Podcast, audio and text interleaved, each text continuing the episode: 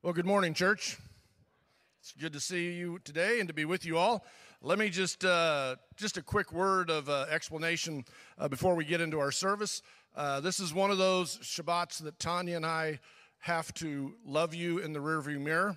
Uh, meaning, as soon as the service is done, we're sprinting out the door, going, "We love you, we love you, bless you, God bless you," and we have to go uh, as we are heading up to Kansas City uh, for this week. Uh, tomorrow I'll be preaching at the uh, Southwoods Christian Church in Stilwell, Kansas, tomorrow morning, and then uh, leading a uh, Wednesday night study with them on uh, the whole picture in the Bible of baptism that we've kind of gone over here.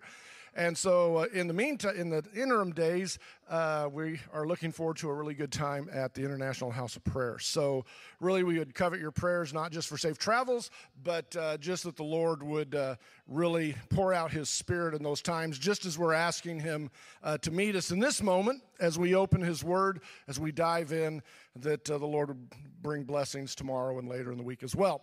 Last week, I, I began by trying to you know, kind of break down to distill kind of the goal of this whole series into three primary things. And it's basically this. As we're going through the revelation of Jesus Christ, which more and more is beginning to feel to me like the final gospel, the more I go through it at this pace, the more I'm beginning to enjoy it and love it in the same way I love Matthew, Mark, Luke, and John. Uh, not because I'm not interested in the prophetic aspects of it. We're going to cover some of those things. It's impossible not to. But because it's taking me deeper, not in my knowledge of eschatological events, but what it means to be a disciple right now. What can I glean?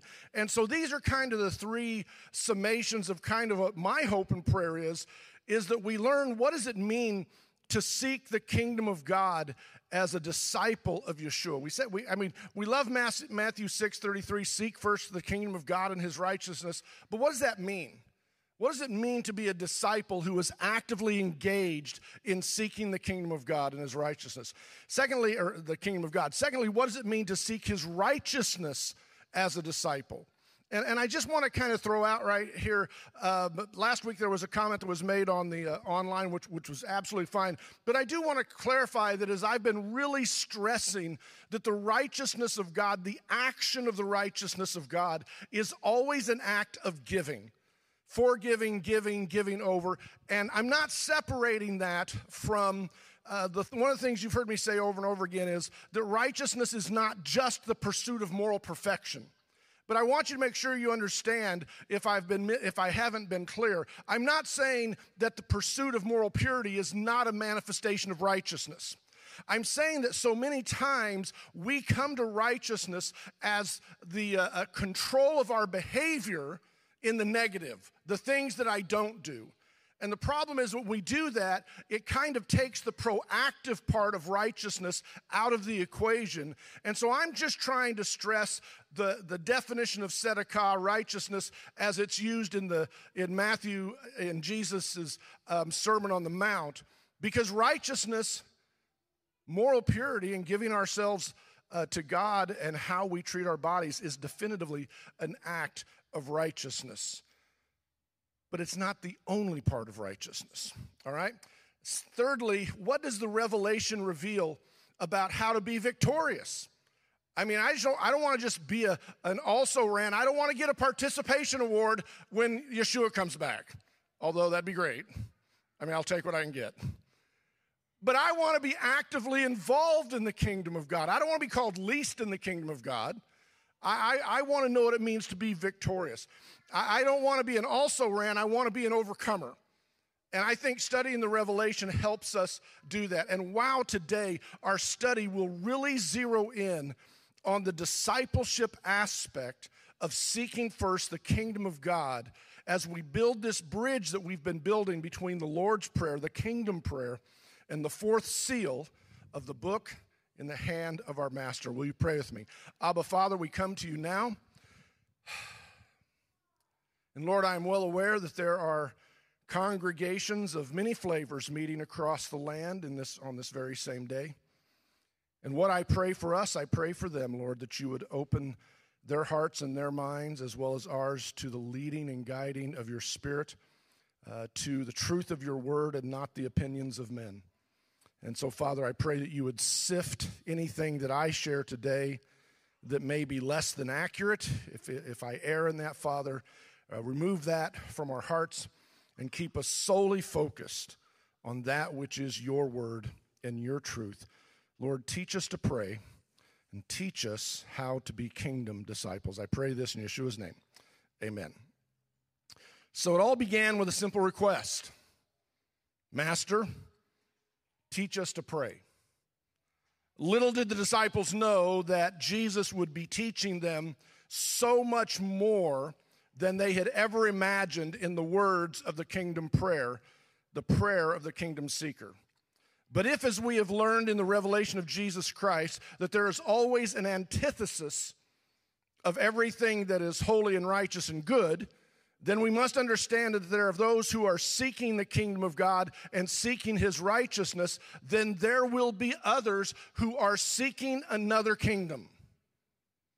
There will be others who are seeking another kingdom with a completely different currency the currency of unrighteousness. Now, this contrast comes leaping off the page as we read about the breaking of the fourth seal. So I'm going to invite you to turn to Revelation chapter 6. Either if you have your, the Bible with you or on your cell phone today. And I hope that you have one or the other because I don't, I apologize, I'm, I'm not uh, good about getting screens up there, but I think we need to have the Word uh, on our lap in our app, but more importantly in our heart. So, giving you a moment to get to Revelation chapter 6, just verse 7 and 8. And when the Lamb broke the fourth seal, I heard the voice of the fourth living being saying, Come. I looked, and behold, and an ashen horse, and he who sat on it had the name Death, and Hades was following with him. Authority was given over them, over a fourth of the earth, to kill with the sword, and with famine, and with pestilence, and by the wild beast of the earth. Wow. What a lesson on discipleship. And all God's people went, What? so we're going to, oh, I, I, I, I was telling Chris, I, I hate this term because it's so kitschy and everybody uses it. We're going to have to unpack this today. You know, okay, so we're going to unpack this today. There, now I'm cool. I'm not wearing I'm not wearing skinny jeans. It's not happening. Say say nobody needs to see that. But I guess there is a time when you have to unpack something and, and kind of look at it. And the truth of the matter is, this passage is actually an amazing starting point for understanding discipleship because it teaches a very incredible lesson. Be sure you know who you're following. So let's start by looking at what John is seeing and what we're being shown. So, first of all, let's just kind of break down the, the, things we see. Of course, it begins again with the thundering voice, although the term thunder isn't used in this one, it is of uh, how they begin. The fourth living being. Again, last week I tried to stress this is angelic, not demonic. They have custodial control. The four living beings are at the four corners of the earth because that is where they stand before the Lord. Now, let me clarify something I said last week when I stressed that they're angelic and not demonic. As we go through the book, that does not mean that God does not use or allow the demonic to serve his purposes. But one of the great things about the book of Revelation is that it should take the fear of the demonic and put it in its rightful place because they are pawns. They do only what God allows them to do. And it's really, can you imagine if you, uh, uh, you, you thought you went through this great rebellious thing and you found your independence only to discover that you were still obeying the person you thought you you know got you know got away from i mean that's not exactly freedom but that's kind of what happens with the angels and the demons they're, they're not omniscient they're not all powerful but they are servants of the Lord, and, and the demonic, even though they're in rebellion, just end up being used for the Lord's purposes. So, the second thing I want you to focus on is the ashen fourth horse. Again, I want to remind you of the thundering voice of the four living beings. And that, remember, we talked about how, uh, how appropriate that was in the calling forth of these horses. Do you remember the passage we read in Job? Job chapter 39, verse 19. God is questioning Job, and he asks this question Do you give the horse his might? Do you clothe his neck with the mane? I think the Saturday that we were actually dealing with that, I didn't finish part of that point, and I want to share it with you today. God is asking Job, Are you the one giving the horses these things? Which, which parallels perfectly with what we're talking about here, because as each one of these horses comes forth and its rider, they only come forth in the context of the will of God. They're, they're coming forth to bring about what he wants. But God asked Job, Are you the one giving the horse his might and his mane? And the answer is no. God gives these things. Each of the four horsemen are given to do the things they are described as bringing forth upon the earth. Uh, as the horse has no might or mane without God, so they have no power and authority other than what God gives and permits. They can only do what God has given them to do. You know what? God has given us some stuff to do. Amen? God has given us authority. Jesus said, All authority has been given unto me. He's the one in charge, not the demonic. God not only gives them their might, the power to do the things they're allowed to do, but I love this because He also gives them their mane. And each of these horses and riders are called forth by the thundering voices of the four living creatures. Here's what I just found that I thought was so cool. I'm not sure I finished and shared this with you, but the Hebrew word that is used there in Job 39 19 for the mane of a horse is also translated as thunder. I mean, Job, God literally asked Job, Do you give them their might and their thunder? No. That comes from God. And that's what we see in the, the breaking of these seals and the calling forth of these horses and their riders. The point is, apart from God, they got nothing. Nothing. The heart of the kingdom disciple is not afraid of the thundering voice of the angels because we've already listened to the roaring lion of our king. We already know who we follow. We already know who the source of things all this really comes from. Now, the color of the horse is translated in several ways. The New American Standard, which is one the, the translation I normally use, uh, describes it as ashen. I got to be honest with you, I don't even know what that means. All right, I mean, I had to look it up. The New International Version gets close, says it's a pale horse. The King James Version also says pale horse. The New Living Translation probably gets it most accurate when it translates it, the color as pale green. I know you're sitting there thinking, but Brent, you, you promised me a sermon on discipleship. Hold your horses. Huh? Okay. The Greek word for the color of this horse is chloros. It may sound familiar to you. It's where we get chlorophyll. Chloros green, pale green. Philos is the plant or the flower. So at this point, again, you're probably thinking, what does this possibly have to do with uh, discipleship? Just hang with me. Notice also that this rider is the first one that gets a name. His name is Death, Thanatos. Notice that this rider, and this is where it starts getting very interesting, this rider named Death has a disciple. Oh, there's the bridge. This rider has a horse and a rider whose name is Death. And look how it describes Hades. Hades is following after him. And the word that is used here to describe Hades following death is the same word that is used for the disciples dropping their nets and following after Jesus. It's not merely tagging along, it's attachment. It is service, it is connection. Death has disciples. Interesting. Are you surprised? You shouldn't. Jesus said, I am the way, the truth, and the life. If life has disciples, then so does death. And, our, and we are beginning to get a very clear view of what following after death is going to look like. You see, we're going to have a choice. Who are we going to follow? So, what is Hades? Hades is the abode of the dead. Is that a Hebrew or Greek concept? And the answer is yes. Okay? Now, I want to jump ahead for a very similar description that we're given in Revelation chapter 9 at the sounding of the fifth trumpet. Revelation chapter 9, verse 1 says, A star falls from heaven, and the key to the bottomless pit is given to him, and he opens it, and more plagues and judgments come forth as a result. This judgment is described as locust coming forth that looks like horses prepared for battle. Now, we're eventually going to get to their description, but for now, I just want you to take notice of this phrase that says, and they have a king over them.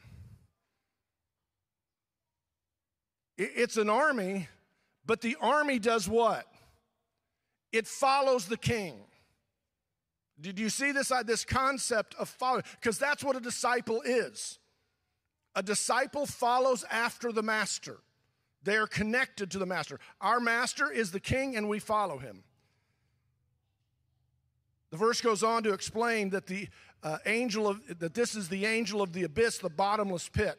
In Hebrew, he is called Abaddon, which comes from the root meaning ruin or destruction. Who wants to line up behind that guy? I mean, if, if, if you're going to pick a name, say, hey, follow me, don't follow the guy named Abaddon, okay? His name tells you where you're going. Yeshua's name tells me where I'm going salvation. In Greek, the verse goes on to, to, to give the name in both Greek and Hebrew. In Greek, his name is Apollyon, and it means, and I thought this was really cool, to cause to perish. So that's, does that sound familiar? This is the king people will follow to their ultimate destruction and perish forever, separated from God in the bottomless pit. This is the king that leads the other people who don't do this. For God so loved the world that he gave his only begotten Son, that whosoever would believe in him should not perish, but have everlasting life. How do you keep from going to that pit? How do you, you choose who you're going to follow? You choose who you are going to seek after. This is all about discipleship. I say again, you need to know who you're following. And you need to know where they intend to lead you. Because death has disciples and it ends in the pit in the grave. Now, notice that it is from these that these four deadly judgments come about the sword, famine, plague, and beast of the earth.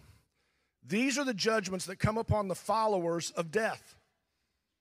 And they lead only those who will not believe in whom the Father gave and sent to lead us to life. All right? John records that they are given authority. Again, with the given, given over a fourth of the earth. Now, this fourth of the earth, um, we tend to think, you know, we could stop and talk about all the numeric aspects of this. We're not going to. Because I just want to simplify it and have you focus and remember where these things are being called forth from and who's calling them. They're being called forth from the four living beings who stand at the four corners of the throne of God. What is that? It's the altar of God. All right? Which brings us right back to the source of where all this is coming from. You see, the four living beings stand before the Lord at the four corners of the earth. And this is really important because you cannot see this and not think about the altar of God in the temple. And there's just a couple things I want to remind you about that. And we're going to, when we get to the end, we're going to loop back to this. Just a couple reminders of the altar. The altar was the draw near place. We've talked about this before. Leviticus begins when you want to, you know, draw near to the Lord, you bring your draw near offering and you draw near. All those words, the coming before the Lord, your offering. The, the altar is the draw near place. You didn't go there, you didn't have to go there if you didn't want to. It, it's the kind of place that people who wanted to be at the table of God, that's where they went. Those who drew near to God did so by bringing offerings that were placed upon the altar represented by the four corners of the earth. Now, my point is simply this that those who follow after death bring about and incur the four deadly judgments upon the fourth or the four corners of the earth. They are the antithesis of those who follow after Jesus, seeking his kingdom and praying the kingdom prayer. They are the antithesis of what it means to draw near to God through Christ. This is what happens, those four deadly judgments. This is what happens when you choose to follow death and Hades. You say, Well, oh, Brent, don't worry, bro. That's not me. I'm not doing that. I hope not. But sometimes we may get closer to it than we're comfortable with admitting. So the disciples, let's build our bridge. So the disciples say, Master, teach us to pray.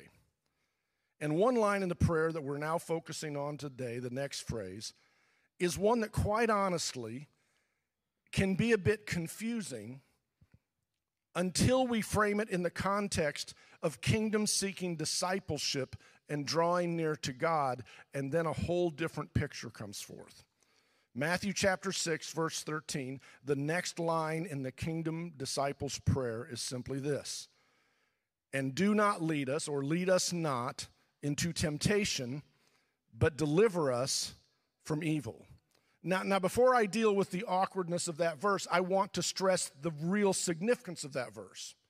And the real significance of the verse is the action that you're, eh, you're calling on God to do, which is to lead us, it is to carry us.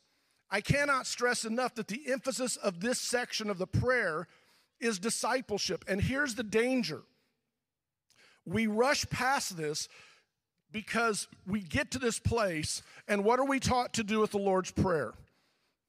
Well, this is the place. You know, maybe you've been taught the four part outline acts, adore, confess. You know, what, what's, what's the T? Thanksgiving, supplication. There, there, there's, this is the place where we, we confess. This is the place where we deal with our sin and we tell God how terrible we, have been. Now, listen, repentance is absolutely essential in our prayer life. Amen? All right. The problem is, we, and I know, I know as a man, I've never done this, where I rush past really trying to understand the problem uh, and I want to get right to the fix. I, I know it's a man thing. I can fix that. Have you read the instructions? No. Who needs instructions? A map? That's for wussies. They don't know they're, where they're going. I don't need a map. I don't need instructions. But, church, we need to slow down. Because before we can become victors, we have to become followers. And those who follow after Christ have to slow down and pay attention to what he says. Because there's no victory over temptation or the calamity that sin brings into our lives if our passion is not first to follow the one who leads us. The priority of this moment in prayer is not just to be reminded so that I can tell God I'm a sinner again, although that is important. The petition is not just about the sin in my life. The petition is that I want to be a disciple. I want to be led. Because that's what a follower does. And, and so I'm, I'm, not, I'm not trying to say that dealing with our sin is important. I'm saying before we jump onto that, because listen, is it just me? But Satan, you want to have this great prayer time with the Lord, and, and suddenly all you can think about in your flesh is your sin.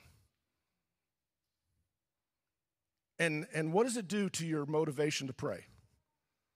Just kills it. And again, I'm not saying don't deal with your sin, but just understand the focus of this prayer isn't just about how much sin you've committed. The petition is not, Lord, let me remind you of how bad I am. The petition is lead me. Take over the reins of the direction of my life. You see, a kingdom seeker, you're, you can't be a kingdom seeker if you're not first and foremost a disciple. You see, their king leads towards death, our king leads towards eternal life. Their king ends up, leads you into the grave and the pit. Our king leads us out of the pit and literally out of the grave. Their king leads to a sword. Our king leads us towards the truth of God's word. Their king leads you into famine. Our king gives us our daily bread. Our king is literally our daily bread.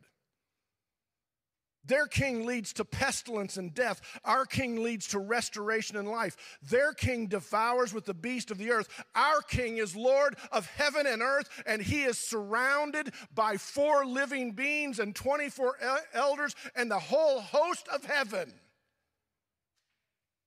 So go ahead, choose one. Because that's what this kingdom prayer is about choosing who you're going to follow. You see, we can sit around and spend a whole lot of time worrying about why did he ask us to ask him to not lead us into temptation and never really focus and pay attention to the fact that we're actually praying for him to lead us. Are you with me on that? Do you see how we kind of we we hop we, we kind of miss a central point to get to the thing that's always kind of on our mind. Oh, I'm so bad. Maybe that's just me. So let's go ahead and deal with the awkwardness of it. Because it sounds like we're asking God to not be the source of temptation in our life. Am I right? And lead us not into do, do I really have to ask God to not lead me to be tempted? So there's something going on here because, as my Down syndrome brother used to tell me, that don't make no sense. so I think maybe there's something I need to look a little deeper at to fully understand this. And I think James really helps us in the book of James, chapter 1, beginning in verse 13. He says, Let no one say, when tempted, I am being tempted by God. So if no one is allowed to say that. You certainly can't pray a prayer thinking that God is the one that's going to be the source of your temptation. That cannot be what Jesus intends. James says, Let no one say when he is tempted, I am being tempted by God, for God cannot be tempted by evil, and he himself does not tempt anyone. Can it? he himself does not tempt anyone. Amen? Do I really need to worry about him leading me to temptation? Not really, but there's a reason for why it's said the way it's said. James goes on to help us understand what's really going on with temptation. He says, But each one is tempted when he is carried away and enticed by his own lust. Then, when lust has conceived, it gives birth to sin. And when sin is accomplished, it brings forth death. And now, you're death's disciple. Why? Because you allowed yourself to be carried away. I want you to focus on that because that terminology is very important to the Lord's Prayer. I want you to notice that the term James uses when he describes what happens to us when we are tempted that each one is tempted when he is carried away and enticed by his own lust. So, how is what, what's the best possible solution for that? Don't get carried away. Don't let your flesh and your lust be the one that is leading you. Are, are you hearing me? Be a disciple of something other than your own selfish, fallen flesh. God does not tempt people to commit sin. And you know what? He can't be tempted to do that either. He, he doesn't get selfish. He doesn't get self centered. He doesn't have a moment where he suddenly says, Well, I'm just going to go ahead and tempt them. God does not tempt people to commit sin. God does test his disciples to allow us to demonstrate faith, and there's a difference. But notice the kingdom prayer is asking God to lead us. The same Greek word that James uses for how we are carried away by our own lust is the exact same word that Jesus uses in the Lord's Prayer when he teaches us that we should pray that we would be led and literally that we would be carried away by him, away from temptation that we would be carried away. Now, how does that happen? I choose who I'm going to follow. You see, the point of the prayer is not just the destination. It, it, it's the plea that as a kingdom disciple, I would be, I would so submit my life that instead of being carried away by my flesh, I would be carried and led by my Savior. I mean, it's a choice. You can allow your flesh to carry you to death and become death's disciples, or you can be carried away by Yeshua, by the Spirit of God, to life. I hope, is this helping at all? It's just, again, this prayer isn't about the destination, or just about the destination, it's about the one who's doing the caring. Now, notice how much this contrasts with James' description of when we're carried away by our own lust. What is lust? Our own selfishness. And, and here's where we can step back and, and remember that righteousness most certainly does include our pursuit of moral purity before the Lord.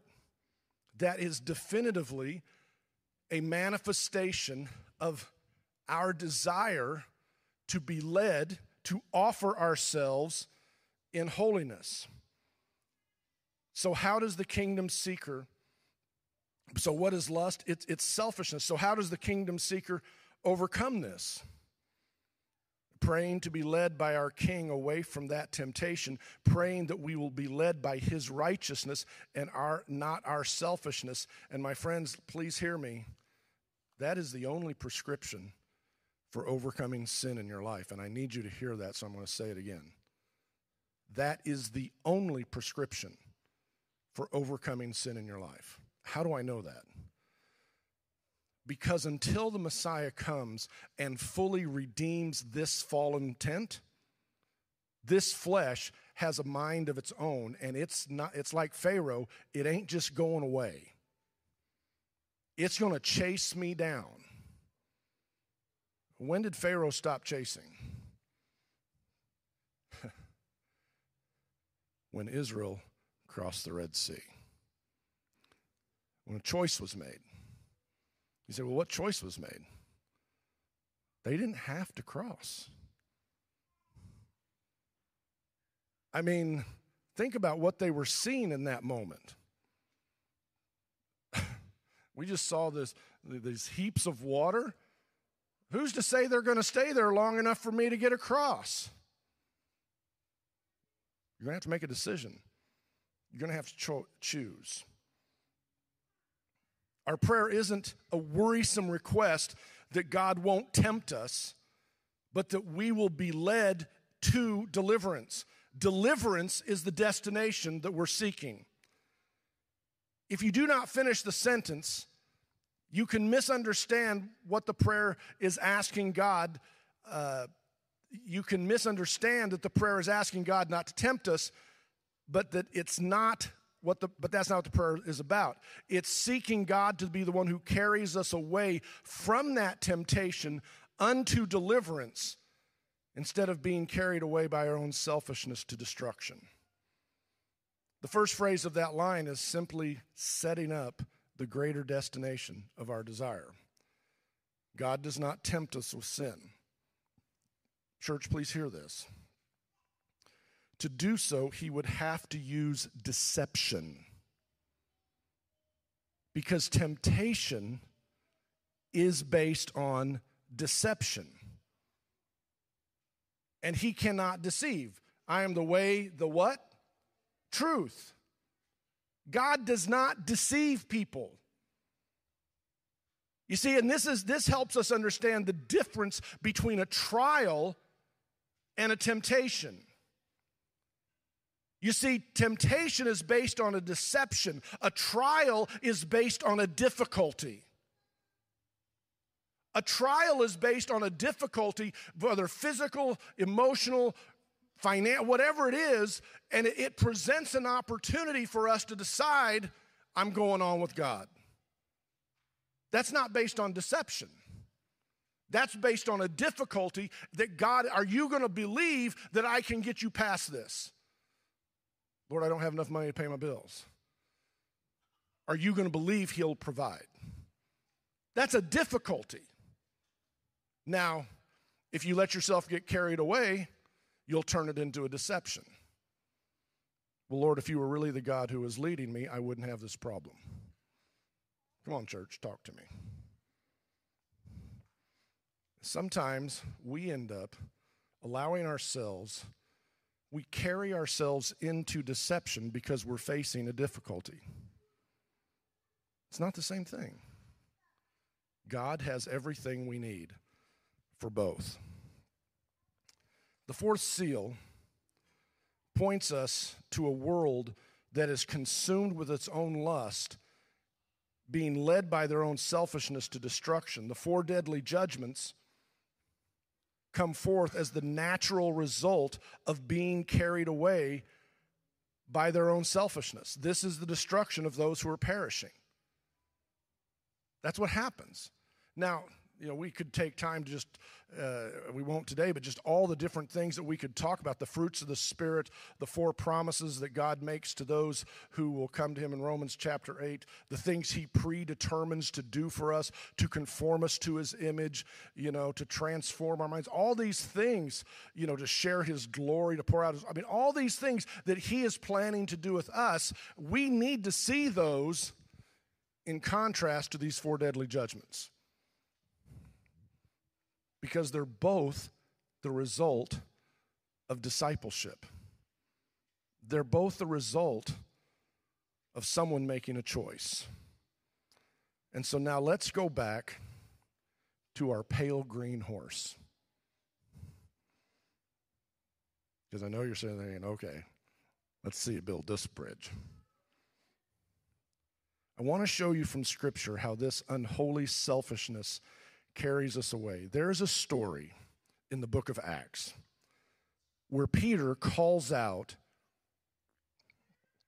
the real source of a man's problem, and it's something every believer, including myself, needs to hear.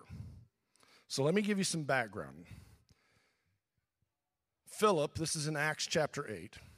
Philip has been preaching in Samaria and great things are happening. Many of the Samaritans, uh, probably hundreds and hundreds of the Samaritans, are coming to faith, and many are being healed of all kinds of illness, and, and miracles are just breaking out everywhere. I mean, every time I read about Philip in the New Testament, I sometimes wonder why don't we spend more time talking about Philip? Because this guy, everywhere he goes, cool things happen with Philip, right? And so Philip is up in Samaria and he's doing all this. And, and Luke records in Acts chapter 8, verse 9, that so many are getting saved and so much great stuff is happening that, uh, that there was much rejoicing in that city. Wow, wouldn't you just love to be used by God in a way that uh, would cause great rejoicing in a city? That would be pretty cool. Now, there was a man there, Luke chapter 8, verse 9, whose name was Simon, who formerly was practicing magic in the city and astonishing the people of Samaria, claiming to be someone great. Luke actually records that they called him, and I mean, I don't know how you let anybody say this to you and, and don't correct them, but they literally called him the great power of God. I mean, if you're ever around somebody and they tell you, hey, I am the great power of God, let me tell you what you should do as quickly as you can. Because I don't know what the radius of a lightning bolt from heaven is. I mean, I'm, I, I read the story, I'm like, how is this guy even walking? He's been using sorcery, magic. But here's the thing about this guy Simon loves this. He loves the accolade of being called the great power of God. Now, church, we're going to get kind of personal here. Why does he love it so much? Because Simon is a wounded narcissist. Now, now I'm going to prove that to you. That's not just Brent's, you know, diagnosis. He's a wounded narcissist. The magic was merely a means to an end to impress somebody. And, Simon loved being told how important he was. It's really a, ma- a means of self medicating. Now, the good news is that Simon became a believer in Jesus and was even baptized and followed Philip and was amazed at the great miracles taking place. So that's, that's kind of the upside of the story that Simon saw that whatever it was he was doing, and they were so willing. I mean, doesn't it kind of. uh, not long ago, I was talking to a person, and uh, they were uh, telling me about this rabbi. And they, were, they, they told me this story about how this rabbi had prayed for this person and how that person had gotten healed or whatever. And I, in my mind, I was, I was trying to be real nice because what I wanted to say is, my rabbi walks on water. My rabbi pulls people out of the tomb. My rabbi opens blind eyes from birth. I didn't. It wasn't the right time. But it's amazing the accolades we'll give to people for things so far less. And Simon even realizes, dude, in, in, in, in view of what Philip is doing, he knows he's a rank amateur. He's a trickster, he's a huckster compared to the genuine manifestation of God's power ministering through Philip. But something kind of unique that we're not going to have time to go into all of this today, but there was something unique going on in the conversion of the Samaritan people that was a little different than what we had seen in the earlier chapters in uh, the book of Acts, and actually what we're going to even see in the book Acts chapter 10 when the house of Cornelius uh, comes to faith. And the difference is this the Holy Spirit did not immediately fall upon them. Now, we can, we can have another message someday. We'll talk about, you know, whether that's normal, not normal. But the point is that for whatever reason, that was the scenario. So the apostles in Jerusalem hear about what's going on in Samaria, and they, they dispatch Peter and John to go to Samaria, specifically so that the believers there could receive the Holy Spirit. And I think this is why this is kind of an abnormal situation, at least as it's told in Scripture, is because it's kind of interesting that uh, here are Samaritans, but they're going to wait on these guys to come from Jerusalem to lay hands on them. If you know anything about the Samaritan Jerusalem conflict, it's, it's kind of kind of wild. So they begin to lay hands on those who had received Yeshua and been baptized into him in water, and people began receiving the Holy Spirit. Now Simon sees this, and he doesn't just want to be filled with the Holy Spirit. Simon wants to be the guy who gets to lay hands on other people so they can receive the Holy Spirit. Okay, up until this point, okay. I mean, I'd like to be a guy that could impart that type of ministry and blessing to a person's life. Unless I want that because it makes me look good instead of making him looking good. Then Simon commits a huge no no.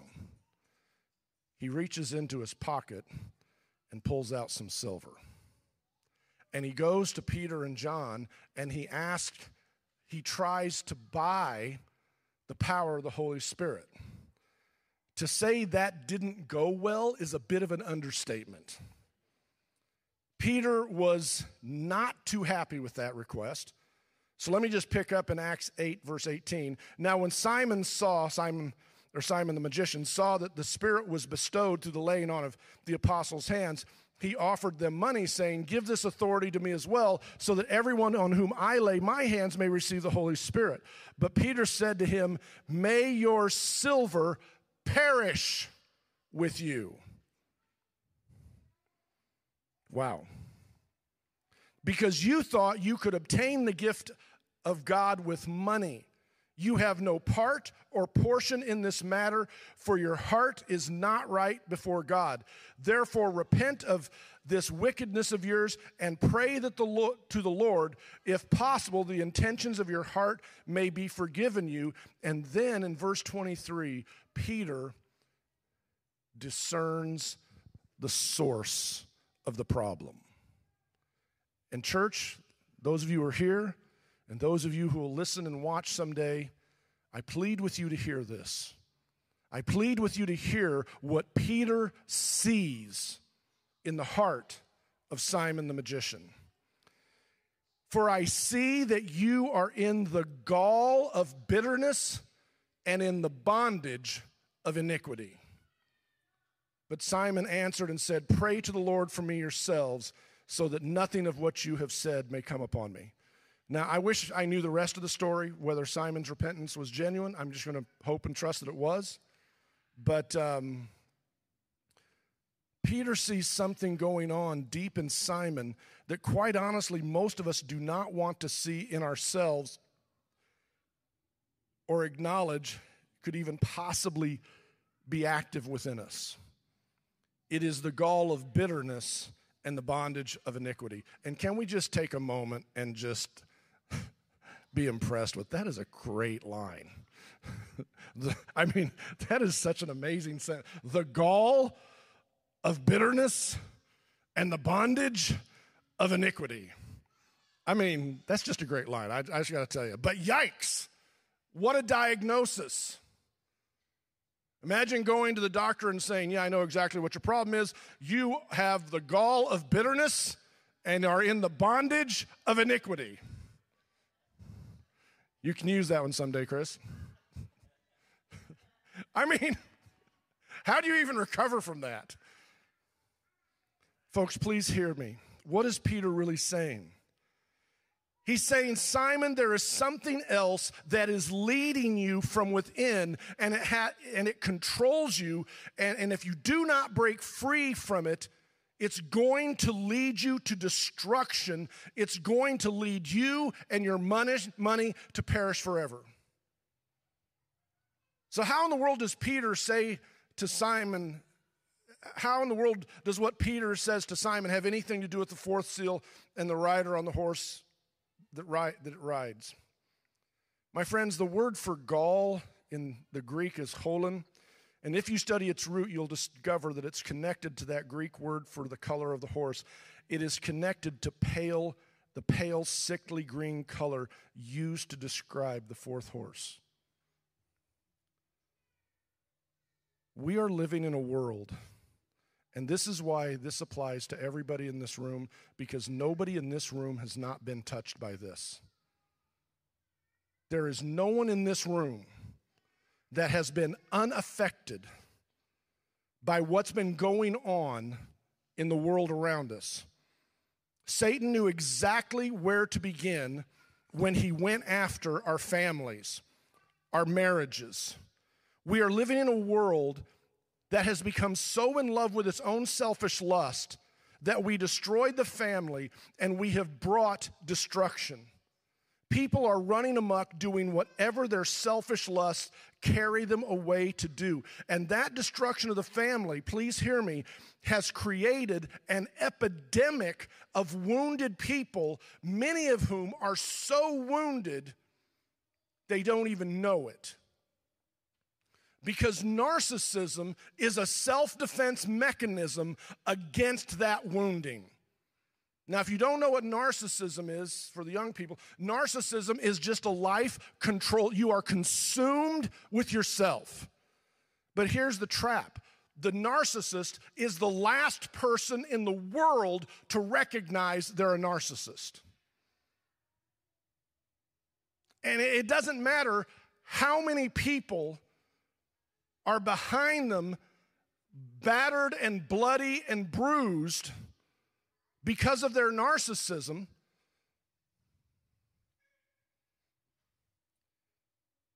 But narcissism's root is bitterness. And, church, that's why everyone in this room needs to pay attention to this. Because there's not a single one of us that have not had things happen in our lives that Satan wants to use for bitterness. There is nothing that will get you up on that pale green horse faster than maintaining bitterness in your soul. And if you want to be led as a disciple of Christ, you have to know you at some point are going to have to deal with the wounding and the brokenness and the bitterness that Satan wants you to follow after. The writer is writing the color of bitterness that brings destruction to the world. But you know what? I am not nearly as worried about, listen, that's what's going on in the world. But what about what's going on in the body of Christ? I mean, how long will we ride the horse of bitterness? How long will we let pestilence and death destroy our souls? How many relationships will you let it destroy and kill in your life? How long will your tongue be a, be a sword? Narcissism is self medication. And, and if you're like, well, is that me? All you have to do is look back in your wake. How many people have you hurt with your mouth? How many people have you undermined? How many times have you told people how spiritual you are? How many times have you run around telling people what your gift is? Can, can, I, can I let you in on a little secret? You don't need to tell anybody what your gift is. If you have it, they already know it. Come on. Because every gifting of the scripture isn't taken upon yourself, it's given by God and acknowledged by others. You know, there, there's this movement out there.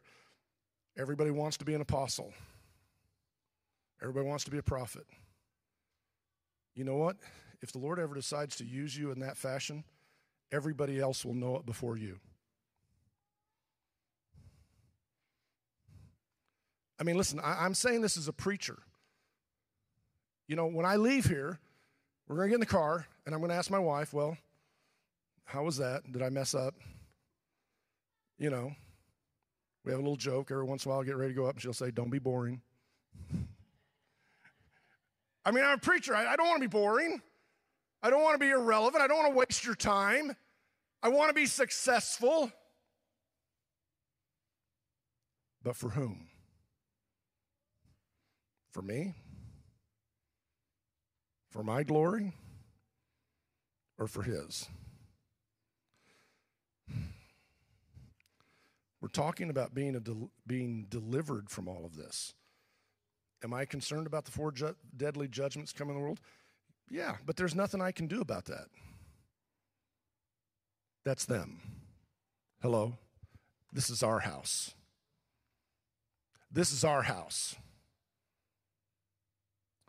And this is a place where we have to get honest. If we're going to pray the kingdom prayer, and Lord, lead us not into temptation, eh, but deliver us from evil, if we're not willing to face the very fundamental reason that we stay attached to our sin, we're never going to be a kingdom disciple being led to life. We're just going to ride that ashen horse to death because we won't change who we're following. And the only way to get, listen, that brokenness, that woundedness, man, that's real, isn't it? You know, I've told the kids at uh, Camp Yeshua for many, many years, I've told them the truth about things that happened to me when I was a kid. Been, I've been very honest with them. Because that woundedness, that bitterness will control you until you decide to seek first the kingdom of God and his righteousness and not your selfishness. Even if you feel like you have a right to be selfish with your pain. Well, as we wrap up, I'm going to invite the worship team to come back. The disciples' kingdom prayers Lord, deliver me from evil. Deliver us, deliver me from the evil one. But the wording of that last line in Greek is, has some very specific Greek rules attached to it. Don't worry, I'm not going to tell you what they are. But sometimes a verb, I guess I am going to tell you, the way a verb is used, it's the Greek language is so amazing because it has a form where I can say where you can say this person is doing this action. It also has a form that this action is being done by the person. Are you ready for this? For the person. And that's what's happening here. When we pray, deliver us from evil we're literally asking God to deliver us from ourselves for Him. Deliver us by yourself for yourself. And here's another little thing that makes this, and now we're all the way back to our altar terminology. Because that thing that we pray, Lord, deliver me from evil literally means, Lord, draw me to yourself. Draw me to yourself for yourself. Let me be a kingdom seeking disciple and draw me. Just like you drew Israel to the altar, draw me away from my sin, away from my temptation, away from the need to, to, to medicate myself, away from the need to, to let my flesh, Lord, draw me to yourself. Because only in you, in fellowship with you, will I ever have what I need to overcome my temptation. The lion of the tribe of Judah has roared. He has broken the seals, has opened the book, and he paints an amazing picture of the choice that we have. We can become disciples of death and Hades and follow him right on down into the pit and the grave. And we'll do that as long as we keep letting ourselves be the one carrying us. Or we can passionately pray, Master, you be the one that carries me and carry me away from myself. You be the one that is leading. You draw me to yourself because that is what it means to seek first the kingdom of God and his righteousness. The worship team is going to begin to play, and we're going to sing a song, The Waymaker. And as we sing this song, I just want to encourage you during this time. I'm going to invite you to stand or sit, whatever you want to do. Maybe it just seems all too much. Maybe the sin has had control of your heart. The wounding is it's, it's just you've you've lost the belief, you've even lost hope that you could even ever let go of that bitterness. That's a lie. That's your sin, that's your flesh carrying you. See, sometimes to be carried by the Lord, we have to put down the things we're carrying. And so during this time, as we sing this song of praise, we think about the Lord as our waymaker. I promise you, there is no wound in your soul, no gall of bitterness he cannot heal. There is no iniquity, no bondage to sin he cannot break. If we will seek him with all of our heart, we will find him and he will rescue us. Let's worship.